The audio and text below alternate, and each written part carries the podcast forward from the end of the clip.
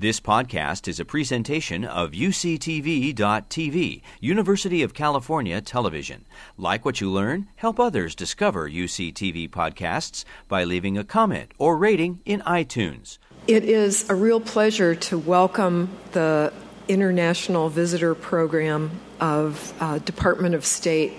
And I think that one, one of the things that we were talking about in our reception uh, before the talk was the fact that oceanography is so international because it's so global. Uh, in fact, in oceanography, we only talk about one ocean. We don't say the oceans, it's the ocean uh, because it's all interconnected. And although we draw pretty lines on it for EEZs and other features, the ocean doesn't pay attention to those. It's and the and the organisms in the ocean don't pay attention to it. So it's really important that we uh, that we work together internationally. And this group is very interested in conservation, in issues uh, of the sustainability of the ocean. And it's very appropriate then that our speaker is Octavio Aburto. Uh, this remarkable scientist here at Scripps uh, came to us from Mexico.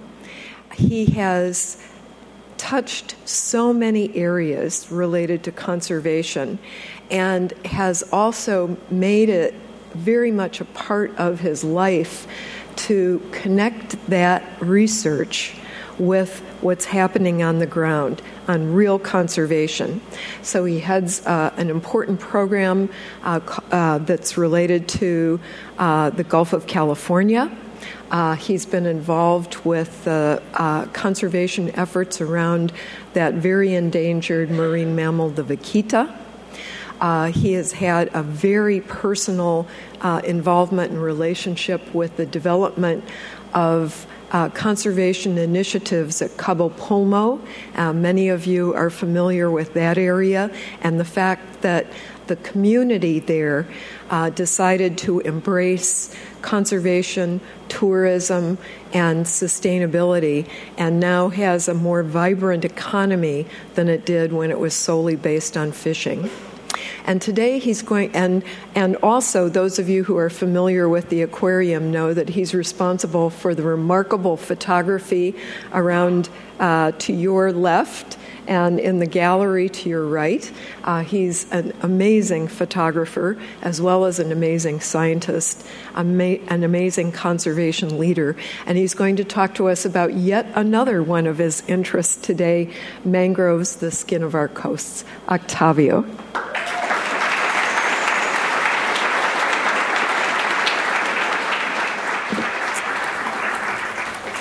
Well, thank you very much, Margaret.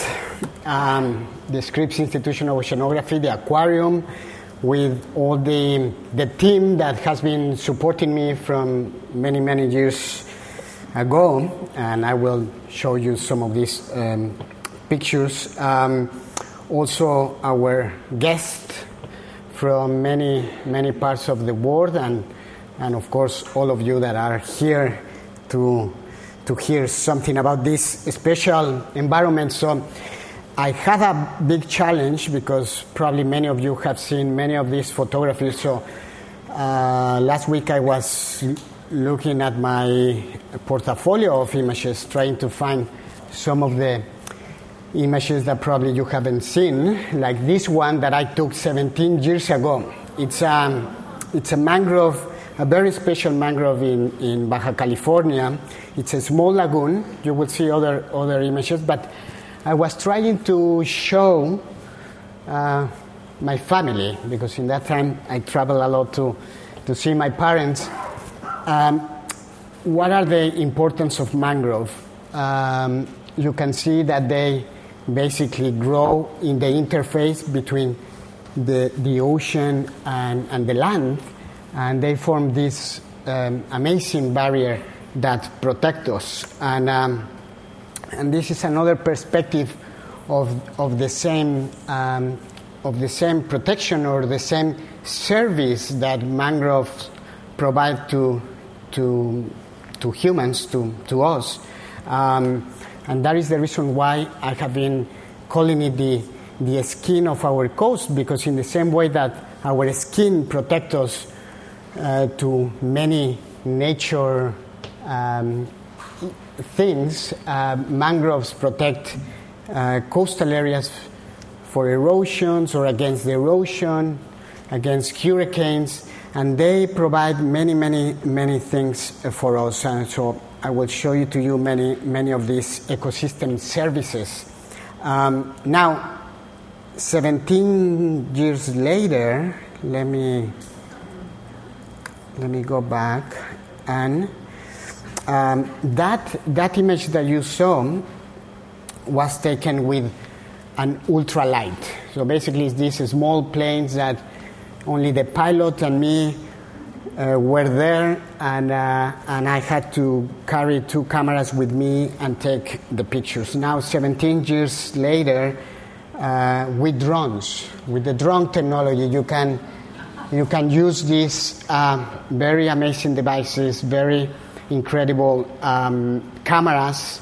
Uh, back, this is another lagoon, very small lagoon, Zacatecas is this mangrove lagoon. La Paz City is over there, also in Baja. I used to go every every month. It's very easy to go there and sample inside this lagoon. We were collecting fish to, to study them. But, but again, 17 years, old, 17 years later, uh, we can do this amazing uh, work with mangroves, and, and I will show you at the end of my presentation some of the ideas that we are how we are using these new technologies to understand and also to preserve these um, ecosystems. So let me go back to my presentation. And um, it's very interesting because uh, mangroves are only uh, 50, 50 species all around the world. In Mexico, we only have three species. This one is the red mangrove.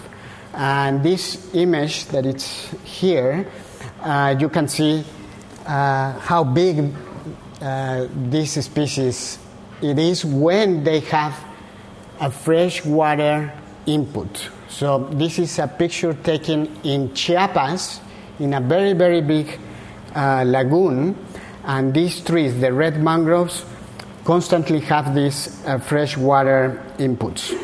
But the same species in Baja where it's very dry, they only reach um, two meters, three meters. And this is the, the northernmost distribution of the, of the red mangroves. And you can see the plasticity, the flexibility that these species have to adapt to, this, um, to the environment conditions. So if you ask me what, what is the, the most important thing or, the, or why you have been studying mangroves? Well, one of the reasons is, is this one. Um, mangroves start growing, the, the, you can see the, the seed. The seed start growing even before detaches from the mother tree. So this is basically a juvenile tree, and they are just waiting for the right conditions, like this upside down missile to go directly to the bottom and basically start a new plant. And you just need one of these trees, one of these trees to start uh, generating these ecosystems. If they don't find the, the right conditions at the moment they go down, they can uh, drift for several, a couple of months and again, just when they find conditions in rocky habitats or in muddy conditions, they will start growing. And 100 years later, you can see something like this uh, complete ecosystems. And you just need very, very few of these trees to, to basically finish with these amazing ecosystems. Also, you can see that they form these calm waters when they separate the ocean and the land, there are most of the time they form these lagoons, and many, many mirrors could be very jealous about the reflections that they can produce. This is an upside down um, image of the reflection of the entire forest. And this is one of the reasons why um, many species uh, use these ecosystems to, to live or to go there during part um, during part time of their life cycle, like birds or uh, or fish, and many species that probably you have um, eaten, snappers, grunts, blue crabs, shrimps, they use mangroves to survive, especially when they are juvenile. Um, I'm going to tell you more about this, but probably this is the reason why mangroves have been called the, the top of the nursery habitats in, in many places around the world. In the same way that kelp forest um, does it for regions like here in California, mangroves um, do it in other, in other parts of the world, especially in tropical areas. So once these fish grow or once these species um, uh, leave these nursery areas, they go offshore, and it's there where humans receive all the benefits of the mangroves because we fish uh, whatever survived or, or was exported from the mangroves, and we have many, many fisheries in, in areas like, for example, the Gulf of California. 30% of the fisheries are related with mangrove areas. So this is this is what the reason, or one of the most important reasons why mangroves are important.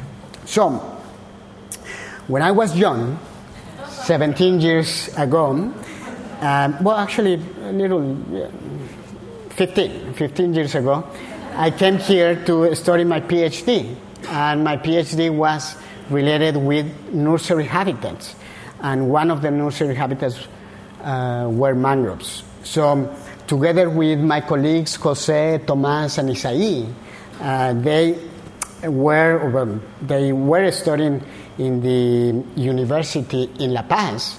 We decided to uh, form this team to study uh, these different mangroves along Baja California Peninsula. So we started in La Paz, uh, here in the bottom of the map, and um, we decided to, to do this journey, journey, these expeditions to study these different coastal lagoons. And we did it in a very, very tough way. Well, actually, it was very funny.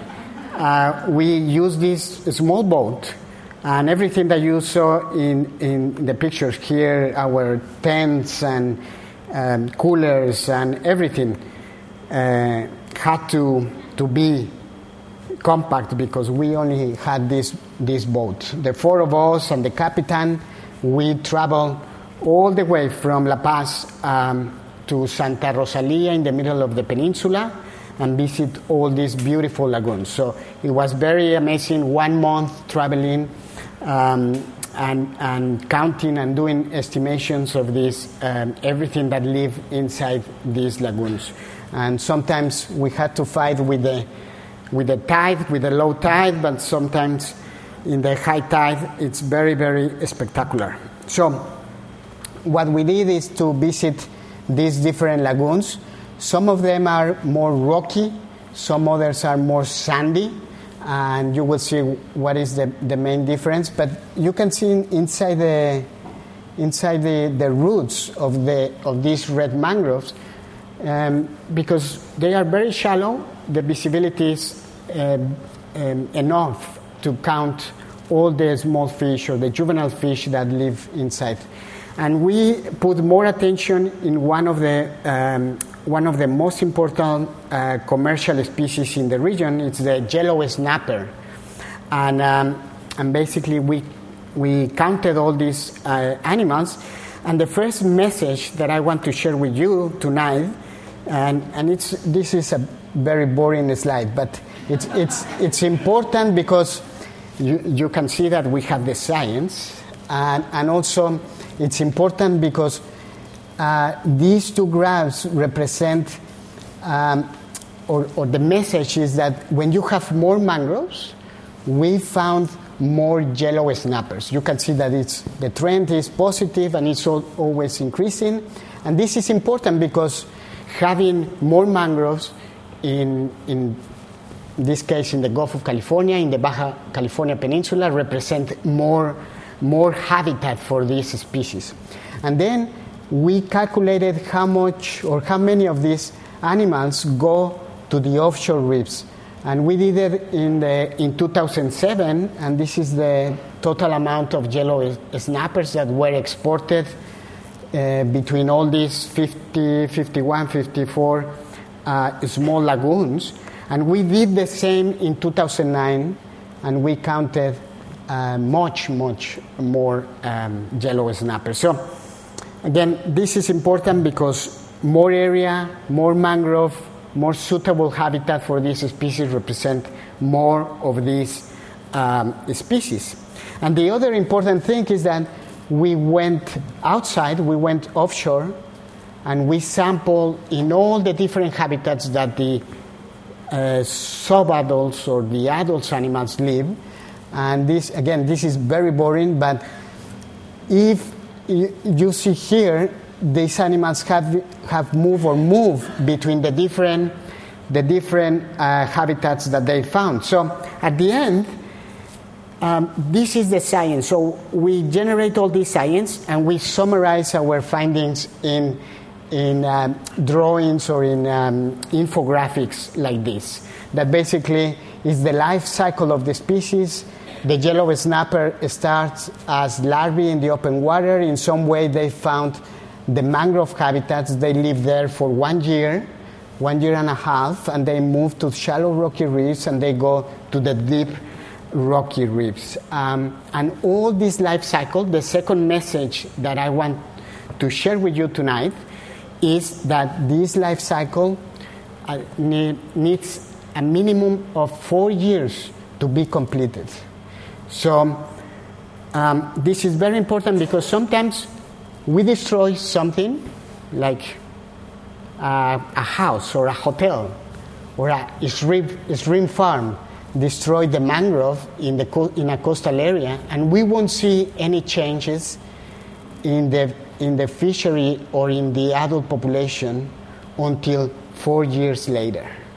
And by then, as humans, we forget very easily, and uh, and by then we start uh, wondering what, what's happening, why we have less snappers, and, and nobody will um, uh, remember that actually the problem was happened four years before. So this is very, very important. So the second thing that we did is that um, if this is happening for one species, the yellow snapper, maybe uh, will happen for many other species. So, what we did in this new research that was, again, part of my thesis, is that we put together two databases landings of all the species that are connected with mangroves and the amount of mangrove that we have in the Gulf of California. And this is what we found. If you have more mangrove area, you have more landings. Yes? First, we showed that if we have more mangrove area, we have more abundance of one species. Second, we demonstrated that if you have more mangrove, you have more landings. But the nice thing about this is that now we can, um, we can convert these landings into money because people like us go to the market and pay for these landings. Yes? We don't necessarily pay to go and see these tiny animals inside the mangrove, but we pay when they are uh, in the market. So, something that we found is that um, some, something very important that we found is that all the mangroves in the Gulf of California produce like $20 million every year for fishing communities in the region. And in a per unit of, area basis, we found that just one hectare of mangrove produced thirty-seven five hundred thousand dollars per year, just in fishery products, just in fish and snappers and just having uh, the mangroves there. Just in a natural conditions, this is the benefits that we receive every every year. Now, what happened in the in Mexico, in the Gulf of California, as happened in many places, is that there are many other economic activities that are fighting against having a natural environment and um, or, or, needs to compete these natural conditions with other economy. This is um, a development in, in La Paz, but there are many other economic activities that are competing with, with mangroves. So the problem is that, again, is not only the problem losing a hectare of mangrove today, it's also how much money we, we will uh, we lost or we will lose in the future, especially for other generations.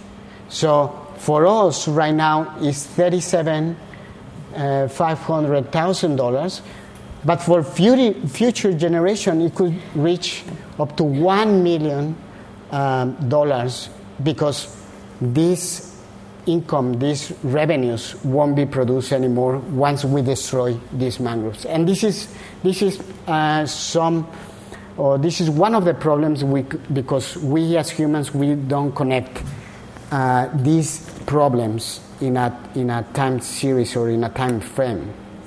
Now, I finished my PhD, finally, and uh, and I started working with other colleagues, and, and I started working with other students. And we, we wonder if fish connect in the same way, in that way with mangroves, probably other species connect with mangroves in, in the same way, but probably in larger scales. So my thesis was about a regional situation. Basically, I study studied only the, the, the, services of fisheries for um, the economic activities in the Gulf of California, but what happened with other species like geese and ducks that travel from Alaska all the way to the Gulf of California to spend their wintering time or their winter, uh, their winters here in these lagoons, but in their way back or when they go there, there is a huge industry, um, a hunting industry. In Mexico, there is a hunting industry, but it's not.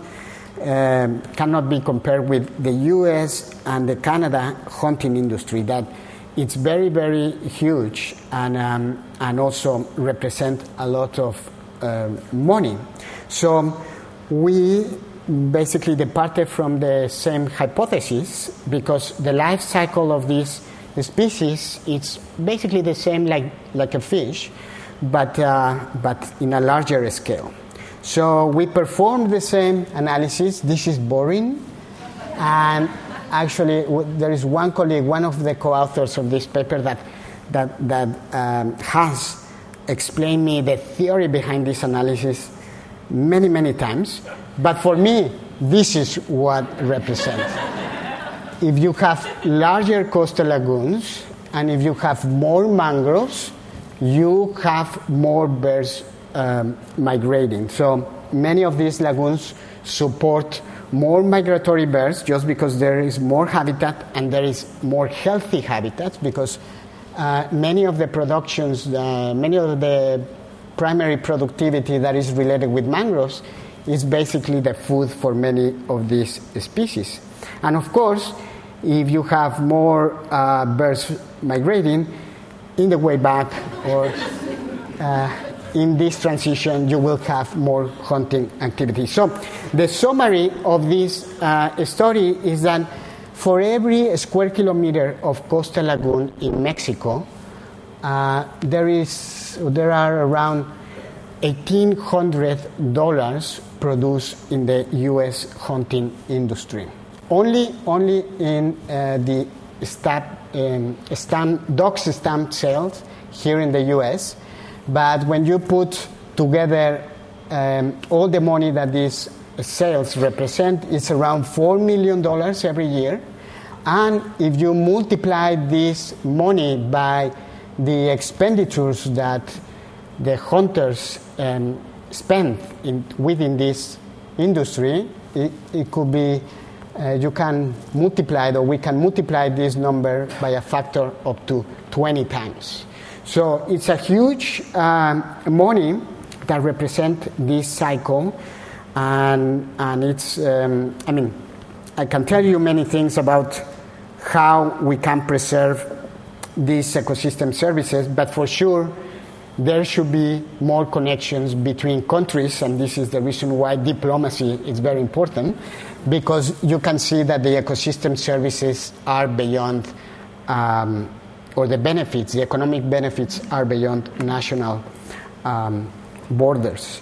So, again, one hectare of mangrove represent ecosystem services for fisheries, for water purification, for biodiversity, for erosion control, for hurricane protection, for carbon sequestration, many, many ecosystem services. Maybe right now we are receiving these uh, benefits in some way. And actually, let me um, talk more about carbon sequestration. As Margaret mentioned, right now there is a lot of um, efforts um, talking about what oceans, what the coastal ecosystems represent for climate change. And mangroves are one of the most important um, ecosystems that are, can help us fighting this um, climate change because they sequester a lot of carbon. They produce a lot of biomass, and then you can see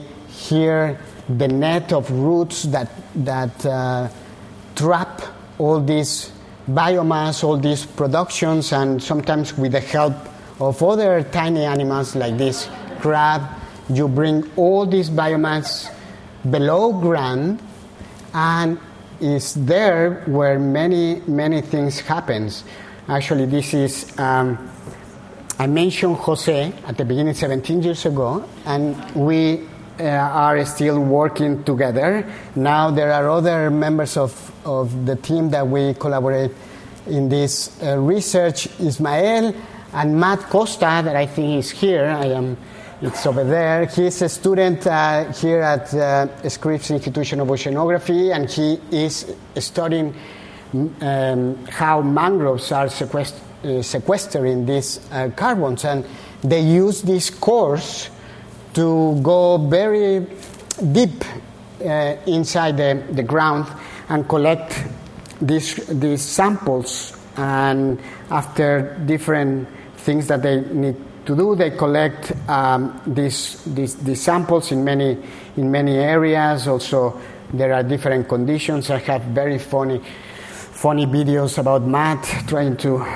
to do this. Um, but um, it's uh, very, very important because they bring these samples here uh, and together with other, with the help of other students, they dry the samples, they um, analyze the content of these samples, and, and in doing that, we have been um, understanding many, many important things. Like, for example, if you go down in the, in the mud or in these sediments, just going one meter deep is like uh, traveling in time and back to 1,000 years ago.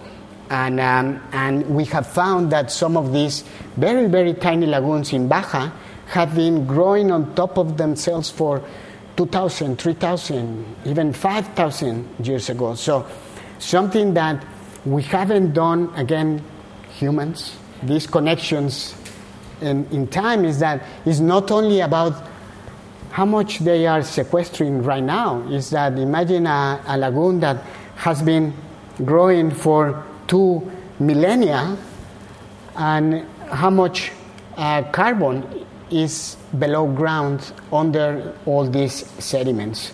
So this is the, the important part because these tiny mangroves maybe are not as uh, impressed like the ones that I showed you at the beginning of my presentation, but these tiny ones have been growing on top of themselves for all this time, and they have accumulated a lot of mangrove. Um, actually, the estimation is that uh, it's only they only represent one percent of the the coverage in northwest Mexico, only one percent, but they have around 30% of all the carbon that is sequestered in the northwest Mexico. So it's it's huge. So now you can understand why scientists have put all these numbers for each of these services. And if you add all of them, and here is only one sample, um, a sample of all these ecosystem services, but if you add all the values that um, these services have, you can reach a value, a total value, just for one hectare, 100 by 100 meters, around $200,000 per year, per year. So this is very, very important. And I don't think, or it will be very difficult to find um, economic activity that now, if you put it in perspective, will compete with, with mangroves. But again, humans. Humans um, are doing this, we are doing this, um, and it's a challenge because, of course, we need to grow. There are many, many things that uh, we need to we need to have in order to maintain our families, our communities. But um, also, uh, it's it's very challenge. Um, it's a very huge challenge to, to do it. So let me finish with bad news right now, but I'm going to start talking about good news. This is the last thing that we are um, evaluating how dams in, uh, in rivers are impacting uh, mangroves. And this is one of the most important uh, lagoons in, in the Gulf of California is Marismas Nacionales. It's, very, it's the largest one in, in the Gulf of California. And what we did is to find, to compare this lagoon that the main river that feeds this lagoon is the last river in Mexico that doesn't have dams. So what we did is to compare this river, that is the San Pedro Mezquital River, with um, other three rivers, and, um, and we evaluate what is happening in the mouth of these rivers. So El Fuerte was dammed in 1956, Santiago was dammed in 1994, and there is the Acaponeta that doesn't have a, a, a barrier in the main flow of the river, but it has some uh, tributaries uh, that are basically changing the, the river. So these are satellite images. The red is all the shoreline that has been lost by erosion, and the blue is the sediments that have been accumulated since 1975. So basically, you can see that when you don't have a dam, you, ha- you gain a shoreline. When you have a dam, you lost the shoreline. So basically, Fuerte and Santiago, in the mouth of the rivers, have suffered a huge changes. And this is with satellite images, but you can go now with Google Earth. Anyone can go and check what we did because we went to and used Google Earth, and you can see El Fuerte, an image of February 13, 2004, and an image in, of uh, 31st March 2015. Only 11 years later, you can see how much uh, erosion has happened in El Fuerte, in that mouth. But the, but the San Pedro Mezquital is still growing. It's blue. So this is some of the things that we have been seeing, and, and it's kind of scary because if you see El Fuerte, everything that has been lost is mangroves. Mangroves. Um, we went there and we did a transect in that mouth of the rivers. The A is the San Pedro Mezquital River. It has everything from the beach all the way to the mangrove forest. But in El Fuerte, you can see that you only see dead trees, and right now the waves are uh, hitting the, the, the beach, but because there is no more sediments, basically the ocean is gaining uh, terrain and basically destroying everything over there. So let me, let me finish with uh, some ideas about the big picture. I think the most important thing right now, uh, in the morning, some, somebody asked me, uh, Octavio, and do you think this evaluating these ecosystem services have a repercussion, especially with politicians, with decision makers, or to change the law? And my, I said, my short, short answer is yes, but needs to be done together with a huge effort of science communication efforts. It cannot happen, unfortunately, just by publishing a paper and expect that politicians will read it and uh, will understand it and, uh, and, and then make a different laws.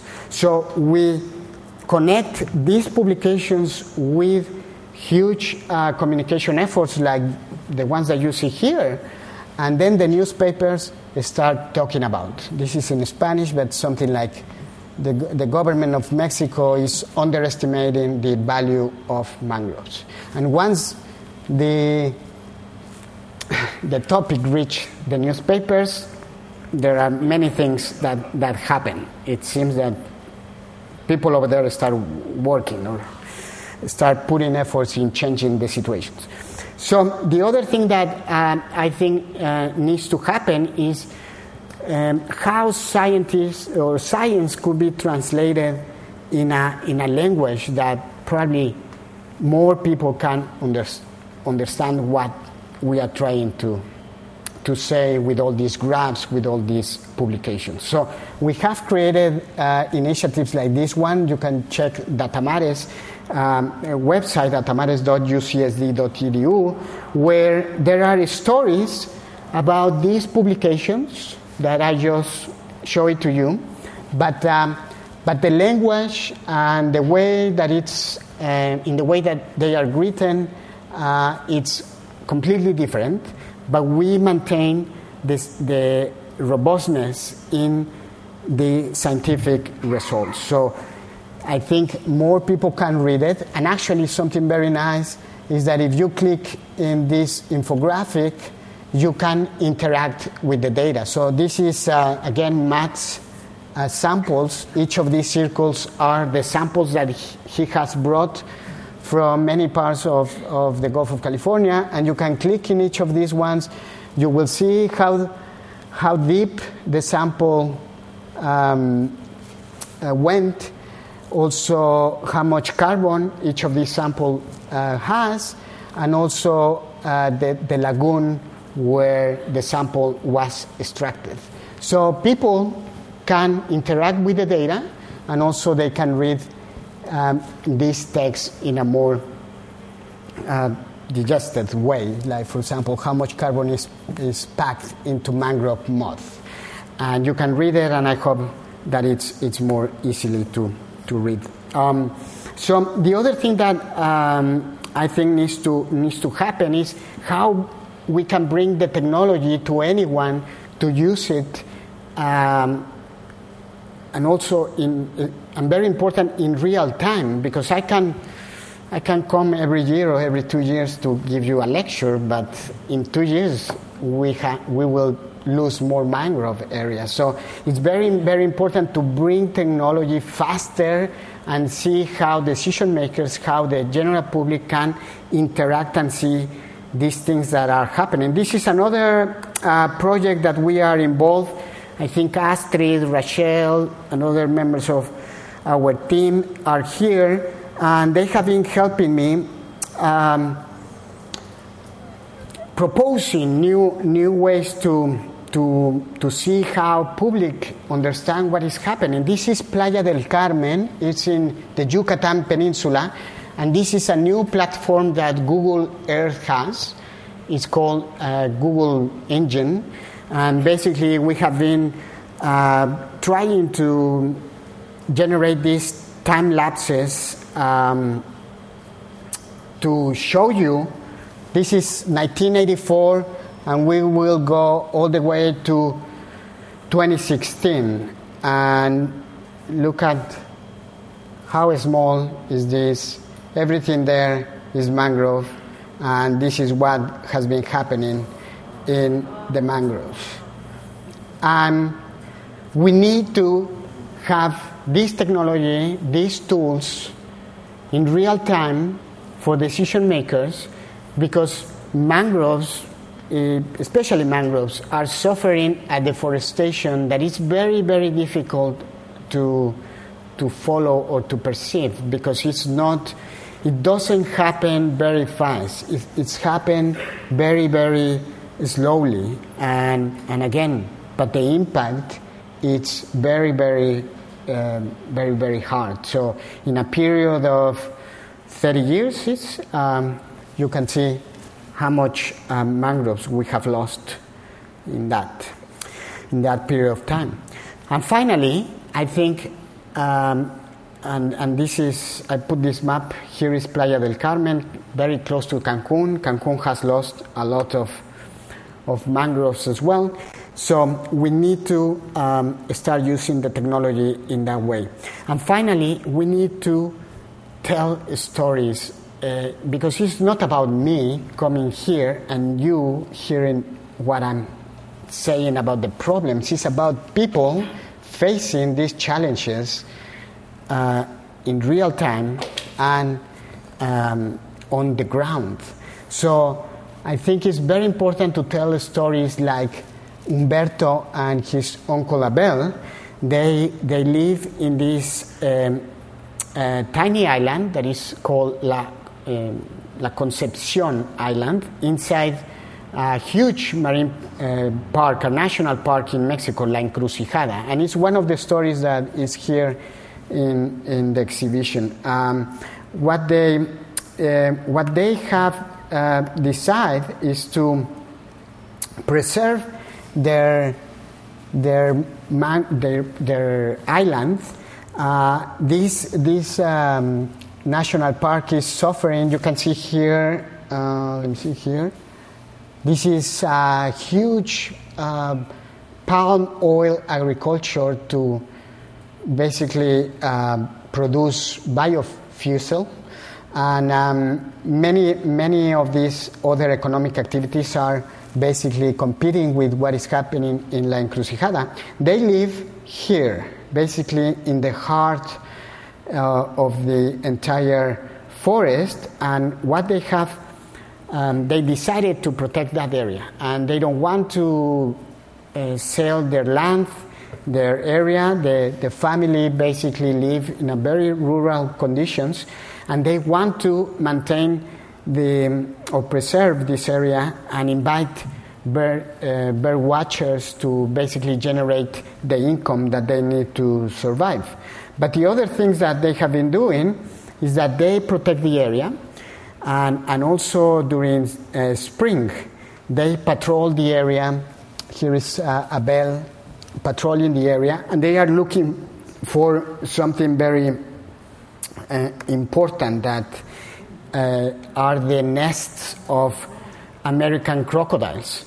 And what they do is when these crocodiles uh, hatch, they collect them and they keep them for one month or two months.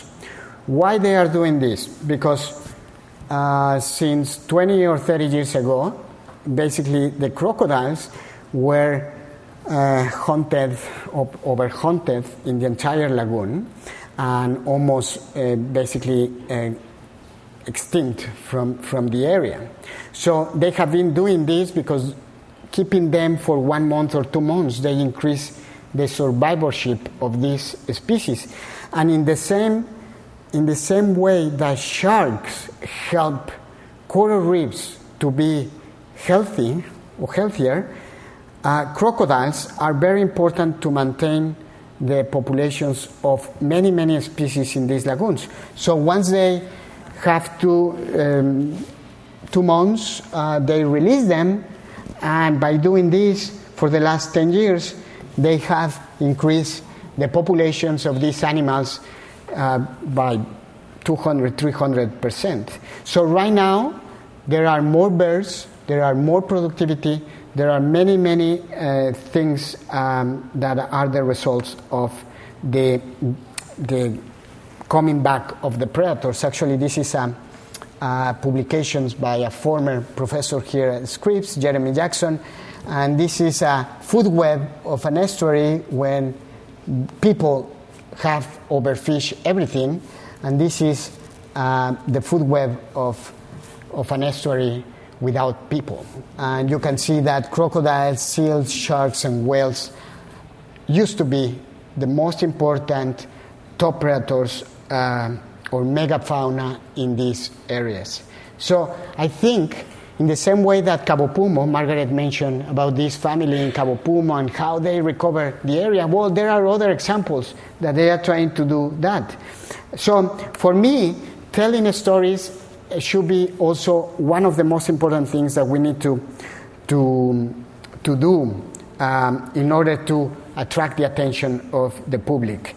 This is uh, uh, Chinchorro Atoll, and there is a small lagoon here, and it's very pristine, and it's one of the few areas where you can approach to the fauna, and they, because they don't see humans, or they see humans very rare, uh, um, you can approach to the fauna, and it's uh, one of the few places where you can snorkel and dive with the same species, the, the American crocodile. So you can approach, you can see the picture here.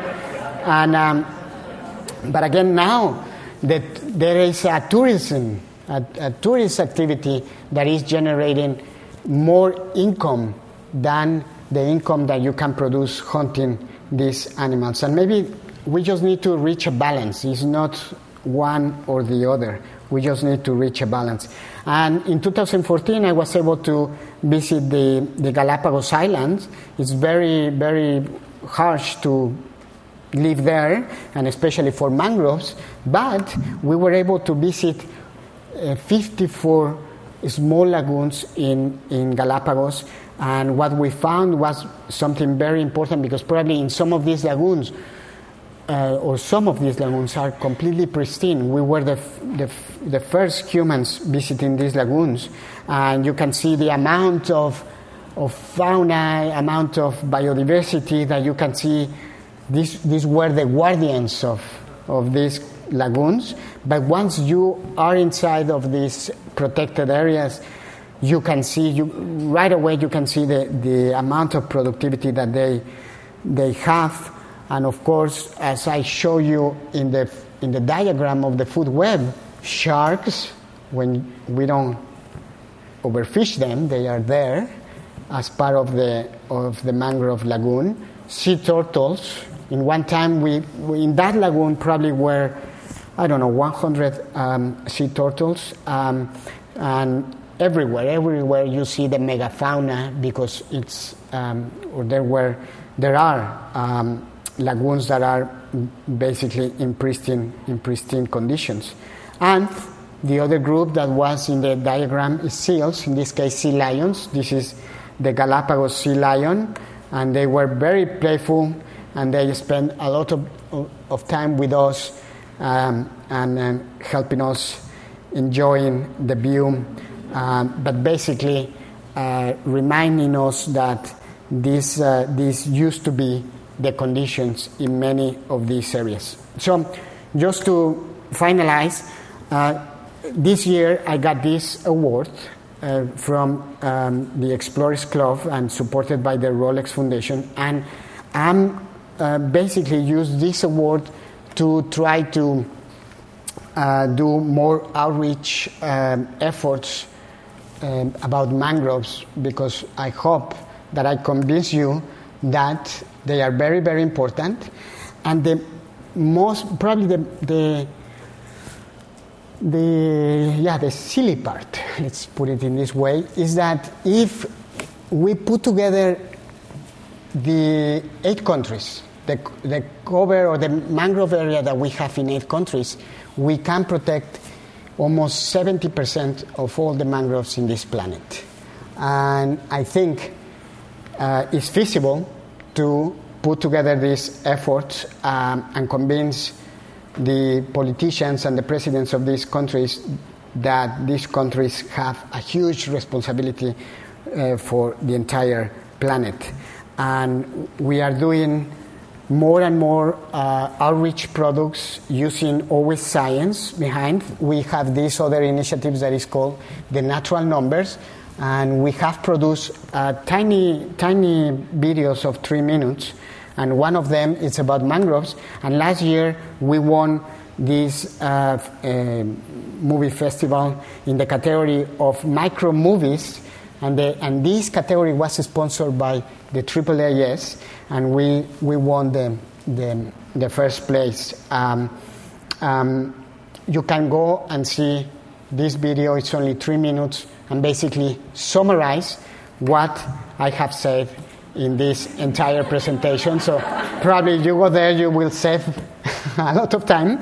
And this is our campaign, Chasing Mangroves, and we will continue doing all these efforts uh, this year and next year. Thank you.